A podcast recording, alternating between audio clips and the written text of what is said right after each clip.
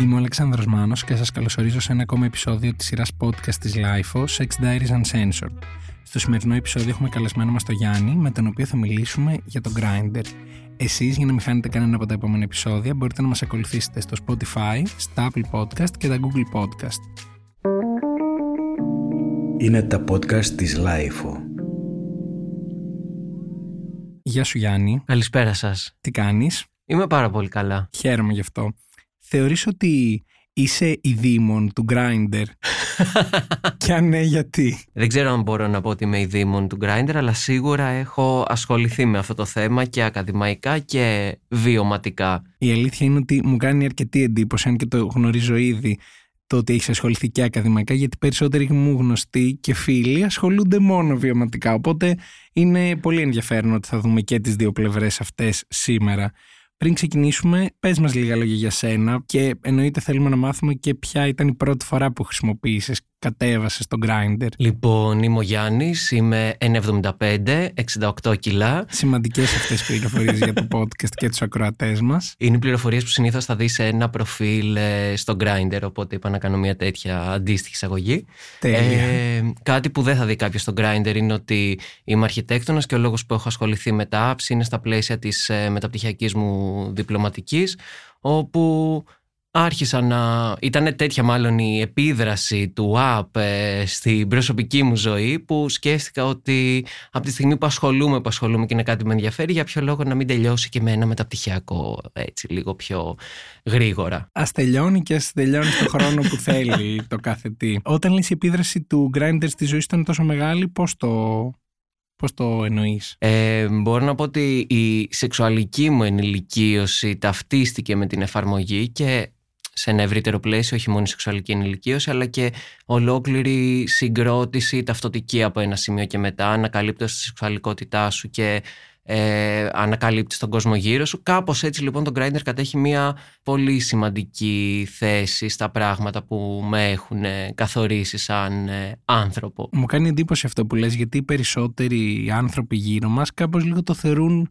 ντροπή να πούν ότι ναι, ε, με έχει καθορίσει το Grindr, με έχει αλλάξει, έχει επηρεάσει τη ζωή μου, είμαι αρκετές ώρες την ημέρα μέσα σε αυτό. Κάπως λίγο θεωρούμε ότι δεν πρέπει να το λέμε, αλλά ταυτόχρονα είμαστε και μέσα. Ναι. Όταν το αναλύεις για μια μισή ώρα σε ένα ακαδημαϊκό αμφιθέατρο, λίγο σου φεύγει αυτή την τροπή. Τέλειο. Πότε κατέβασες πρώτη φορά το Grindr? Πρώτη φορά κατέβασα το Grindr νομίζω το 2014, δηλαδή πρέπει να ήμουν 24 χρονών τότε. Ήμουνα ήδη μέσα σε μια σχέση. Και για ποιο λόγο το κατέβασες; Το Το κατε- εννοήσουν μέσα σε μια σχέση. Ναι, ναι, ναι, φυσικά όχι. Γύρει πάρα πολλά ερωτήματα αυτή η διατύπωση. Κυρίως ε, όντας σε μια σχέση για πάρα πολλά χρόνια και μένοντας τότε για τις σπουδές μου σε μια επαρχιακή πόλη που δεν υπήρχε έτσι ε, σε πληθώρα το queer ε, scene. ε. Για μένα το Grindr ήταν μια δίωδος, ένα άνοιγμα ε, στο τι υπάρχει εκεί έξω.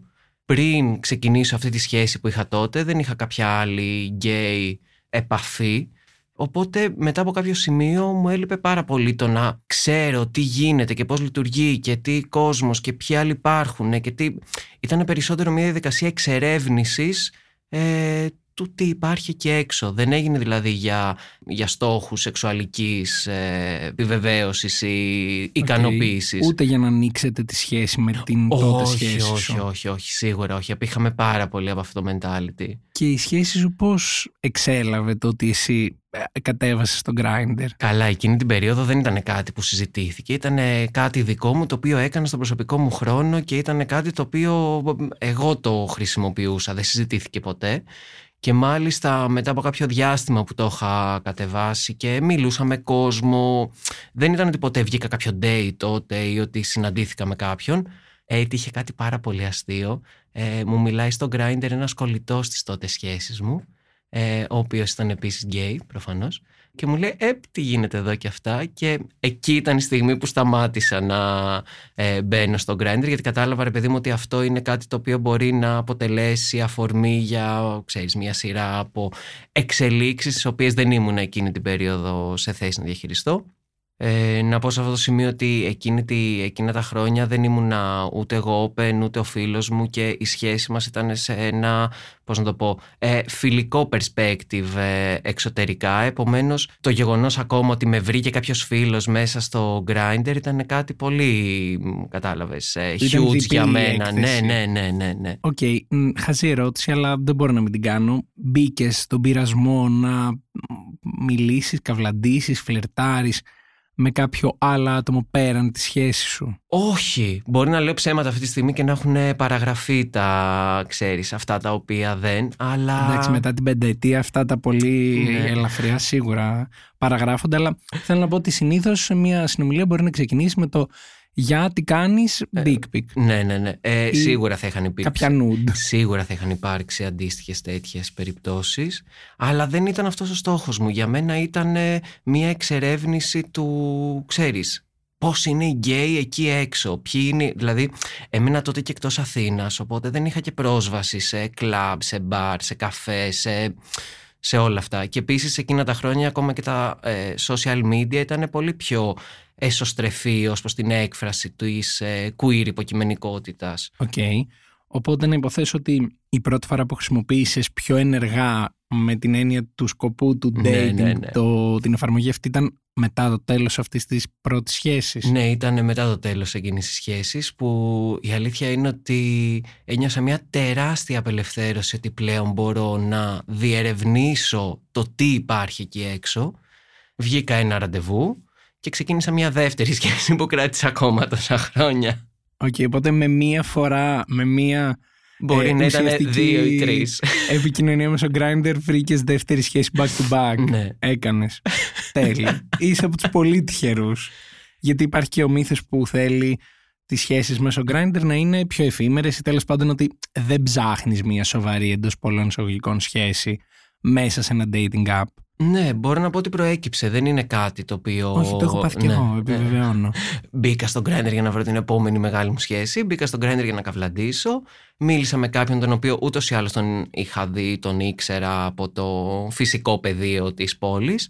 Ε, βγήκαμε μία φορά και μετά δεν ξαναμπήκα στο Grindr. Okay. Αλλά ειδοποιώς διαφορά, επειδή είχα γλυκαθεί από όλη αυτή την ε, αίσθηση το ότι μπορώ να μιλήσω με τον οποιοδήποτε και να ξέρεις ε, ανοιχτό σε όλα αυτά τα ενδεχόμενα, ε, δεν κράτησε πάρα πολύ η περίοδος που δεν ξαναμπήκα στο Grindr και αυτός ήταν και ο λόγος που αυτή η σχέση, ενώ κράτησε αρκετά μεγάλο διάστημα, σε gay years δηλαδή κράτησε δεκαετία, δεν, δηλαδή μετά από κάποιο σημείο δεν ήταν sustainable γιατί ήταν μεγαλύτερο το ενδιαφέρον μου να μαπάρω ας πούμε το, το σύμπαν εκεί έξω παρά του να επενδύσω σε μία σχέση όταν είχα ήδη στην πλάτη μου ας πούμε μία μεγάλη πενταετία, εξαετία μονογαμικότητας. OK. Okay. Επομένως, τελειώνει και αυτή η σχέση και το Grindr που βρίσκεται στη ζωή σου. Τελειώνει αυτή η σχέση πάρα πολύ οδυνηρά. Επομένως, το Grindr μπαίνει τρομερά δυναμικά στη ζωή μου για να μην κοιμάμαι μόνος μου τα βράδια και κλαίω ε, για την απώλεια αυτής της σχέσης. Ε, οξύμορο όλο αυτό. Επομένως, μπαίνει πάρα πολύ δυναμικά. Είναι η περίοδος που έχω επιστρέψει και Αθήνα από τις σπουδές μου. Επομένως, ε, ε, οι επιλογές είναι unlimited ε, τα βράδια και τα απογεύματα και τα μεσημέρια και τα πρωινά. Ξέρεις, αρχίζει και διευρύνεται σιγά σιγά το παράθυρο στο οποίο χρησιμοποιείς την εφαρμογή. Νομίζω υπήρχε και μία περίοδος που είχα απεγκαταστήσει Facebook, Instagram κτλ. Και, και είχα μόνο το Grindr. Για όλες τις χρήσεις. Για όλες τις χρήσεις. Οπότε να υποθέσω ότι είσαι από αυτούς που έχουν υπάρξει στη συνθήκη του μιλάς με κάποιον στο Grindr και του λες εγώ είμαι εδώ για να χαζέψω δεν είμαι αποκλειστικά και μόνο για να ξεκαβλώσω. Ναι, ναι, ναι, σίγουρα, σίγουρα. Έμπαινα μέσα για να χαζέψω, να δω τι υπάρχει τριγύρω, να, δεν ξέρω, αν είχε και ειδησιογραφικές ε, αναρτήσεις, θα, θα, τις θα, θα τις διάβαζα, ναι, ναι. Οκ. Okay. Θυμάσαι εκείνη την περίοδο που μέρα νύχτα και όλα τα ενδιάμεσα διαστήματα βρισκόσουν στο Grindr την πιο hot γνωριμία την πιο έξτρα γνωριμία που σου συνέβη. Αλλά γενικά εκείνα τα, ε, εκείνη την περίοδο που κράτησε αρκετούς μήνες, ε, βασικά πρέπει να κράτησε 1,5 χρόνο, γιατί μετά συνέπεσε και με την περίοδο που ήμουν στρατό, που εκεί και αν θα επανέλθουμε σε αυτή την περίοδο. Ναι, είχα κάνει διάφορα τρελά σκηνικά τύπου να φεύγω από το σπίτι μου 11.30 ώρα το βράδυ full καυλωμένος και να κατεβαίνω στη Γλυφάδα ή στο Περιστέρι ή στο δεν ξέρω κι εγώ πού. Στο ευρύτερο λεκανοπέδιο. Στο ευρύτερο λεκανοπέδιο. Είναι αυτό το πάρα πολύ αμήχανο, δεν ξέρω αν έχει τύχει σε σένα ή στους ακροατές του podcast, να βρίσκεσαι μετά από αρκετά χρόνια, αρκετούς μήνες σε ένα random σημείο της Αττικής και να σκέφτεσαι τώρα αυτό εδώ κάτι μου θυμίζει, κάτι μου θυμίζει και να συνειδητοποιήσω ότι α, έχω κάνει ένα grinder date κάποια στιγμή σε αυτή την πολυκατοικία. το έχουμε πάθει οι περισσότεροι. Όπως επίσης και το άλλο, το να βρίσκεσαι σε ένα νέο μέρος που δεν έχεις ξαναπάει ποτέ και να είναι η τέλεια ευκαιρία να δεις και καινούργια προφίλ, Ε, καινούριου δεν το συζητώ, ανθρώπους, δεν το γιατί συζητώ. της γειτονιάς πάνω κάτω τους ξέρεις, ε, της περιοχής που δουλεύεις πάνω κάτω τους ξέρεις. Οπότε πρέπει λίγο κάπως να ανανεωθεί το database. Κοίταξε, ο λόγος για τον οποίο ξεκίνησα και ερευνητικά να ασχολούμαι με τα dating apps ήταν γιατί εκείνη την περίοδο ε, το thing μου ήταν ε, να παίρνω ένα καφέ στο χέρι και να ε, περπατάω στο... Ξεκινούσα από το κέντρο της Αθήνας ή οπουδήποτε και είχα το grinder ανοιχτό. Ε, μιλούσα με κάποιον, μιλούσα με ένα δεύτερο, με έναν τρίτο, περπατώντας, περπατώντας ε, ξεκλείδωναν και άλλα προφίλ μου, μιλούσε και άλλος κόσμος και μπορεί να ήμουν 5, 6, 4, 8 ώρες στο δρόμο και απλά να με κατήφθηνε ή επι- η εναλλάξ επικοινωνία με διάφορο κόσμο. Χωρίς όμως να καταλήγει σε κάποιο το σπίτι. Ε, κάπως θα κατέληγε, δεν γίνεται να μην κατέληγε. Δηλαδή μετά από κάποιο χρονικό διάστημα το progression ήταν τέτοιο που δεν μπορούσες να μην ε, φτάσεις κάπου. Οκ. Έτσι λοιπόν στο δρόμο περπατώντας με ένα καφέ, ποιο είναι το πρώτο περιστατικό που σου έρχεται στο μυαλό μιας γνωριμίας που ξεκίνησε περπατώντας και κατέληξε πιο ξαπλωμένη Ή και όχι. ή και όχι, ή και όρθια. Ας πούμε μου έχει τύχει έτσι ιδιαίτερο περιστατικό να, ε, να περπατάω στο δρόμο και να συνειδητοποιώ ότι βρίσκομαι σε ακτίνα 30 μέτρων από το προφίλ κάποιου τον οποίο τον ήξερα, όχι προσωπικά, αλλά ήταν κάποιος τον οποίο τον είχα δει έξω, μου άρεσε και ξέρεις, υπήρχε σε ένα φαντασιακό ας πούμε επίπεδο. Ε, και να βρίσκομαι 30 μέτρα έξω από το σπίτι του και να του στέλνω μήνυμα και να γράφω ότι οκ, είναι πάρα πολύ αμήχανο γιατί I have actually met you ε, κάπου έξω, αλλά are you up for anything right now? Και η απάντησή του; Ε, ναι. Και πώς πήγε αυτό; Αυτό το συγκεκριμένο πήγε αρκετά ιδιαίτερα γιατί ε, εντάξει, το σεξ ήταν πάρα πολύ ωραίο εννοείται αλλά ενώ όταν σου αρέσει ήδη κάποιος ρε παιδί μου, ξέρεις, έχεις στήσει, πας έτοιμος, δεν είναι ότι δεν πας και πας σε κάποιον που δεν τον έχεις ξαναδεί ποτέ από κοντά. Οπότε χρειάζεται και κάποιος χρόνος οικειοποίησης ε, της σωματικότητας του άλλου, ενώ ξέρεις πώ μοιάζει, ξέρεις πώ είναι. Με αυτό το παιδί όμως ε, καταλήξαμε να έχουμε πάρα πολλά κοινά ενδιαφέροντα, κυρίως ακαδημαϊκά και διατηρούμε μια έτσι τρομερά τακτική επικοινωνία. Λέμε για τα συνέδριά μας, ε, για τα ερευνητικά μας ενδιαφέροντα κτλ. Ενώ socially. Ε, τελείωσε το σεξουαλικό κομμάτι και Ναι, ναι, έμεινε ναι, το ήταν κοινωνικό. one-off. Ήταν one-off. Έγινε και μετά, ναι. Δηλαδή είναι από τις ελάχιστες φορές που όντως έχω γνωρίσει κάποιον μέσω grinder και έχω. Εξακολουθώ να επικοινωνώ μαζί του σε μη σεξουαλικό επίπεδο. Σου έχει τύχει κάποια από τις ε, γνωριμίες που έκανες εκεί να εξελιχθεί σε κάτι που επαναλαμβάνεται και είναι ας πούμε ένα σιγουράκι ότι μόλις τον δω μέσα ή μόλις πάω κοντά στην περιοχή που μένει Θα στείλω ένα μήνυμα. θα στείλω και θα γίνει. Ναι, ναι, ναι. Ε, αυτό κατά κόρον το έκανα στο στρατό, επειδή τέλος πάντων ήμουνα σε ένα αρκετά κεντρικό σημείο της πρωτεύουσας ε, όταν έκανα τη στρατιωτική μου θητεία.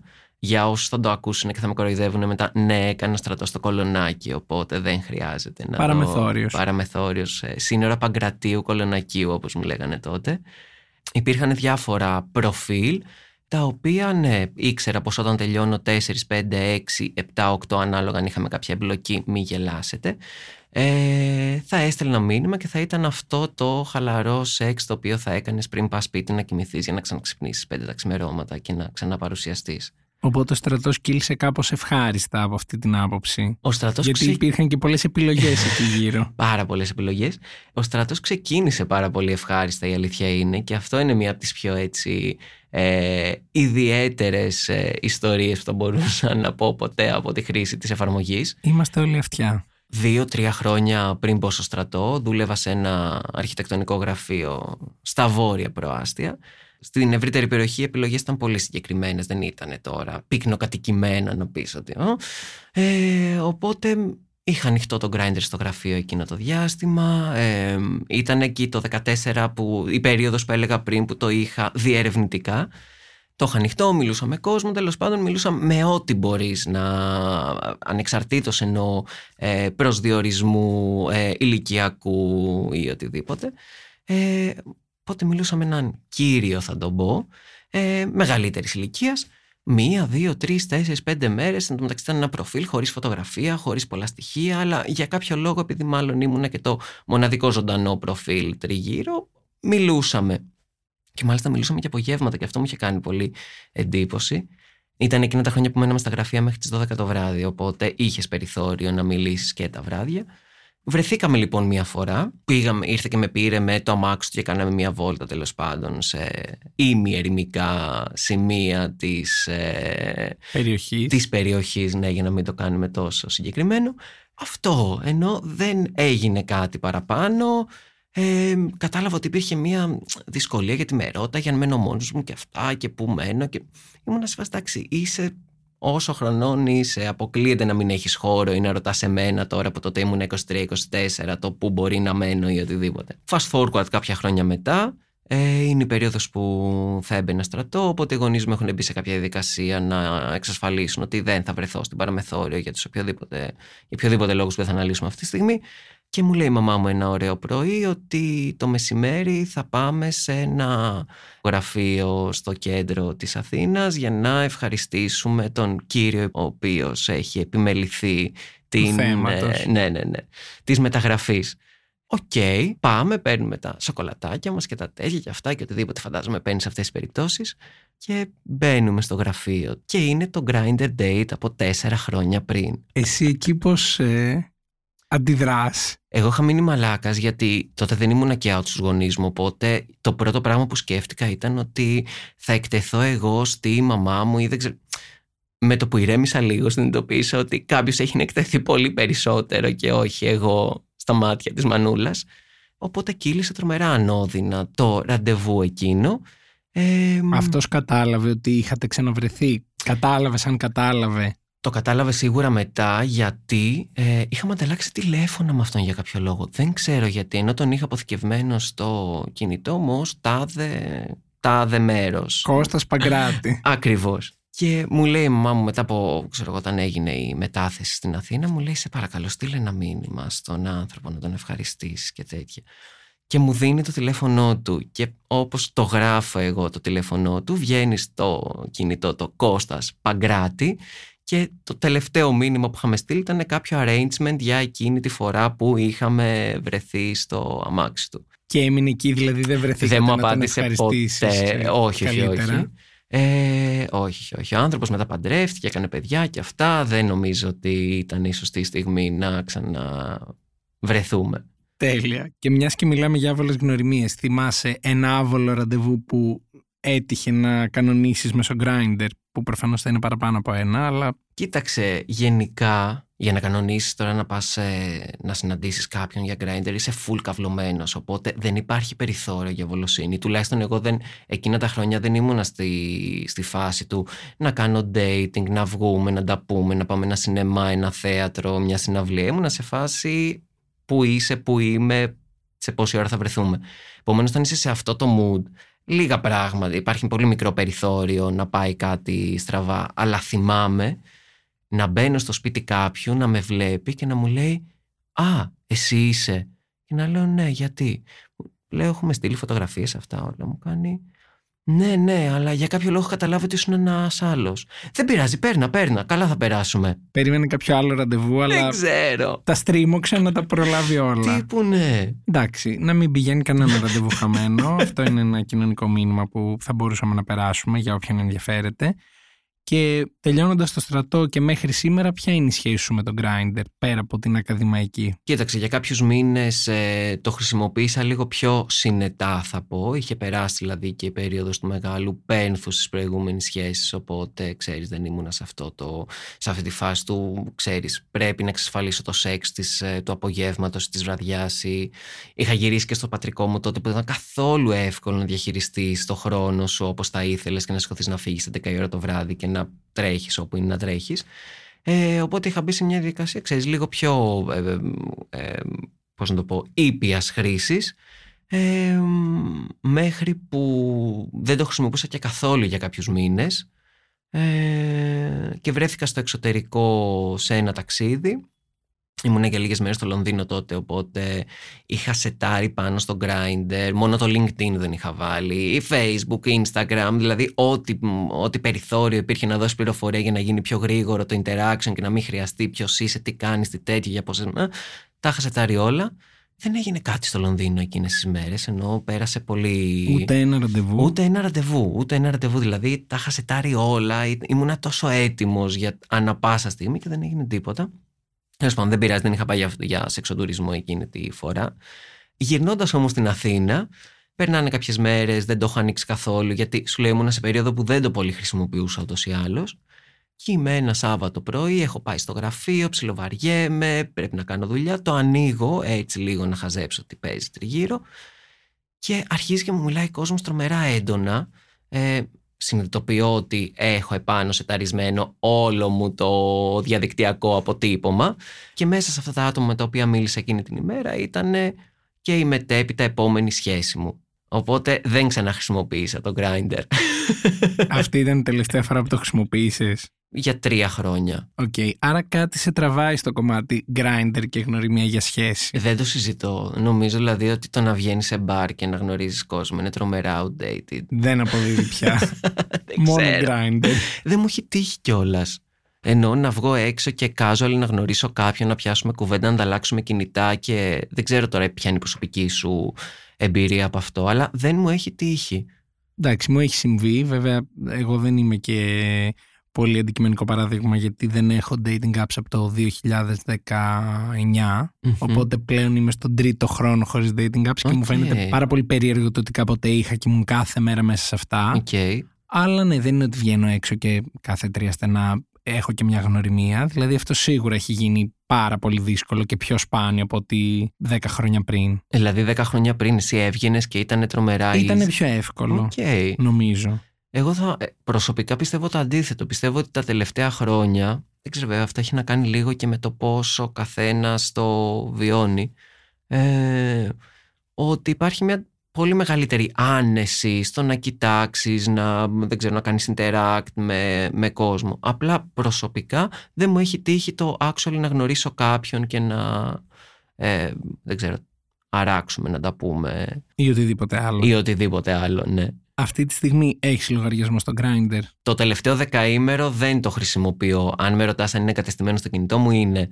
Ε, αλλά έχω περάσει εδώ και ένα δίμηνο, θα πω, βαριά, ε, μετά το ολέθριο τέλος της σχέσης που ξεκίνησε μετά από εκείνο το μεσημέρι, μετά το Λονδίνο. Ε, ναι, που το κατέβασα. Είδα ότι έχει αλλάξει τρομερά η εφαρμογή μου, έκανε τρομερή εντύπωση. Μπράβο στην ομάδα του Grindr. Ναι, το κατέβασα, χάζεψα, έκανα 2, 3, 4, 5, 6, 7, 8, 9 sex dates. Πόσα ήταν τελικά; Ε, μπορεί να ήταν και λίγο περισσότερα, λίγο λιγότερα, δεν θα μάθει ποτέ κανένας. OK, okay, ήλπιζα να μάθω εγώ. Και τώρα; Αυτή τη στιγμή, μέσα σε αυτόν τον κορεσμό της ε, εφαρμογής, ε, ξέρεις, who knows, αύριο, μεθαύριο, σε μισή ώρα που θα τελειώσουμε την ηχογράφηση. Ποτέ δεν ξέρεις πότε, πότε θα δεν ξαναμπείς. Αυτό που ήθελα να σε ρωτήσω είναι το εξής. Και τώρα που είσαι σε αυτή την ε, αποχή, θυμάσαι το τελευταίο sex date που έκανες μέσω Grindr. Ναι, ναι, ναι. Εντάξει, αν δεν είναι το τελευταίο, μπορεί να είναι από αυτά τα 8, 9, 5, 6, 3, 2 το πιο έντονο, το πιο ιδιαίτερο. Νομίζω ότι εδώ κολλάει αυτό το, το ρητό που λένε ότι όσοι δεν μαθαίνουν από την ιστορία είναι καταδικασμένοι να την επαναλάβουν.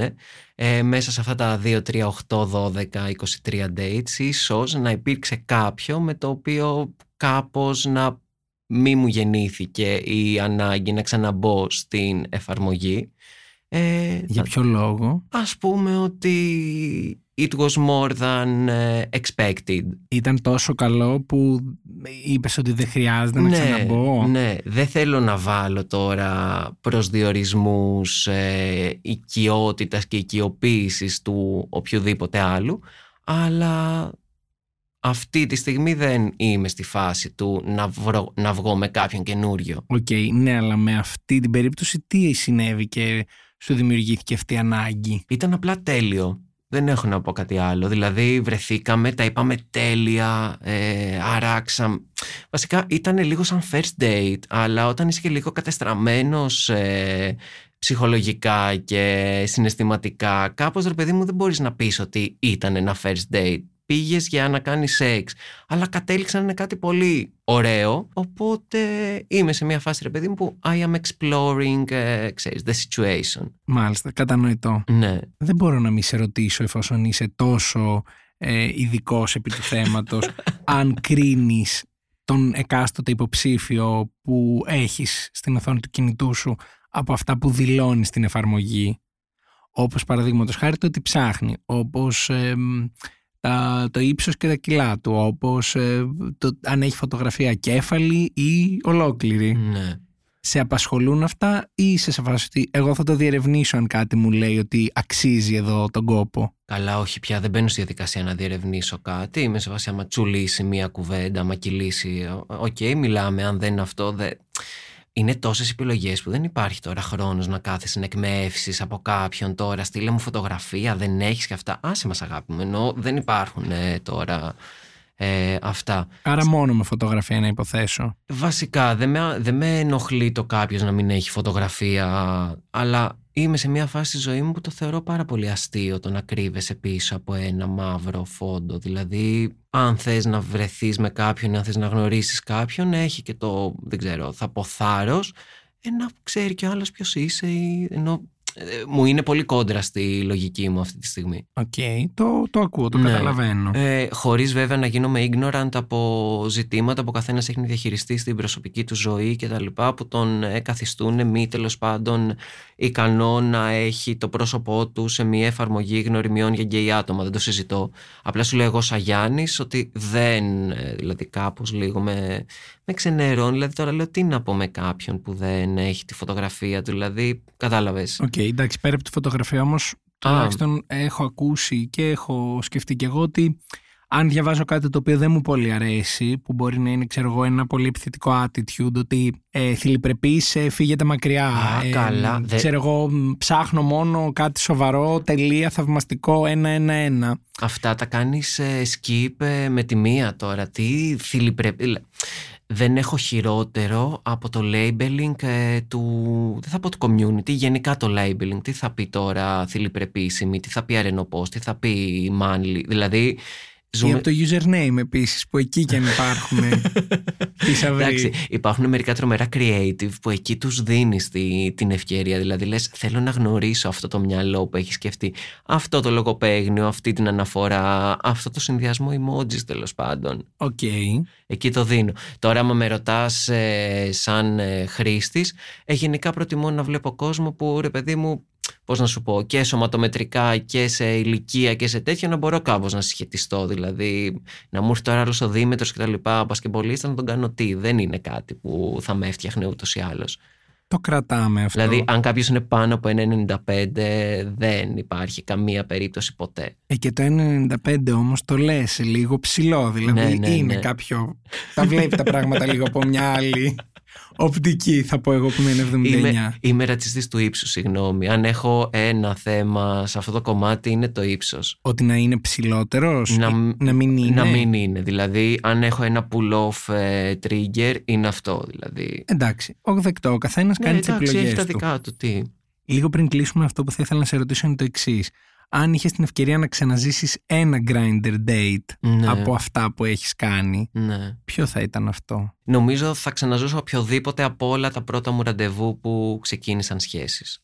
OK. Okay. Οποιοδήποτε. Ε, δεν είναι διπλωματική αυτή η απάντηση γιατί δεν θες να ξεχωρίσεις όχι, όχι. Δεν...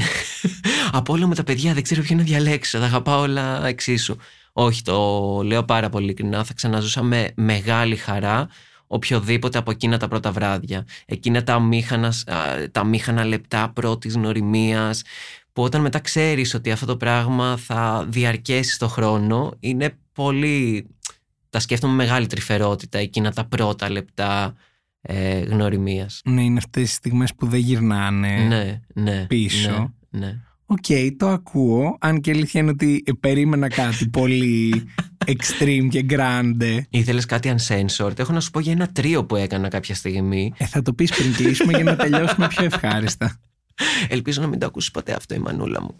Ναι, μου έχει τύχει. Ήταν δύο-τρεις μέρες πριν πάω στο στρατό ε, να παρουσιαστώ ενώ όχι στην Αθήνα που ήμουν, θα πήγαινα μακριά και ήμουν πρέπει να κάνω ένα πολύ μεγάλο σεξ δηλαδή πρέπει να κάνω ένα σεξ το οποίο να κρατήσει για 20 μέρες του κέντρου που θα ήμουν τότε και μου, μιλάνε, μου μιλάει ένας τύπος που φαίνεται πολύ cute και kind of hot και τα λοιπά και μου λέει ότι δεν είμαι μόνος, μου λέει είμαι με το φίλο μου. Ε, ωραία, λέω και τι κάνετε. Όχι, μου λέει ψάχνουμε για τρίτο. Εμένα αυτό μου ακούστηκε τρομερά exciting εκείνη τη στιγμή. Τι θα πει ψάχνουμε για τρίτο. Και μπορώ να πω ότι ήταν από τα καλύτερα σεξ που έχω κάνει ποτέ μου. Σαν εμπειρία όμως ρε παιδί μου ήταν όλο, ξέρεις. Είχα ένα ζευγάρι το οποίο ήταν πάνω μου και ξέρεις. Με κάνανε ό,τι θέλανε και κατάλαβες, ήταν εκεί για μένα. OK, okay, να υποθέσω ότι δεν, δεν είχες ξανακάνει τρίο μέσω Grindr. Ναι, ναι, ναι, και γενικά. Άρα ήταν το πρώτο σου ναι, τρίο μέσω ναι. Grindr. Εντάξει, αυτό νομίζω ότι είναι ένα πάρα πολύ καλό τέλος για αυτό το επεισόδιο. Γιάννη, σε ευχαριστούμε πάρα πολύ για την ε, συμμετοχή σου σε αυτό το podcast. Ήμουν ο Αλέξανδρος Μάνος και αυτό ήταν ένα ακόμα επεισόδιο της σειράς podcast της LIFO, Sex Diaries Uncensored. Στο σημερινό επεισόδιο είχαμε καλεσμένο μας τον Γιάννη, με τον οποίο μιλήσαμε για την εμπειρία του με τον Grindr και όλες τις ιστορίες που είχε να μας διηγηθεί γι' αυτό. Εσείς για να μην χάνετε κανένα από τα επόμενα επεισόδια μπορείτε να μας ακολουθήσετε στο Spotify, στα Apple Podcast και τα Google Podcast. Επίσης, αν έχετε κάποια ενδιαφέρουσα ιστορία να μοιραστείτε μαζί μας, μπορείτε να μας στείλετε ένα email στο podcast at lifeo.gr με την ένδειξη για το Sex Diaries Uncensored και να έρθετε από κοντά να συζητήσουμε.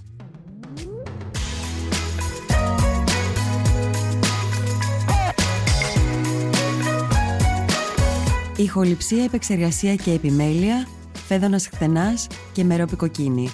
Ήταν μια παραγωγή της LIFO. Είναι τα podcast της LIFO.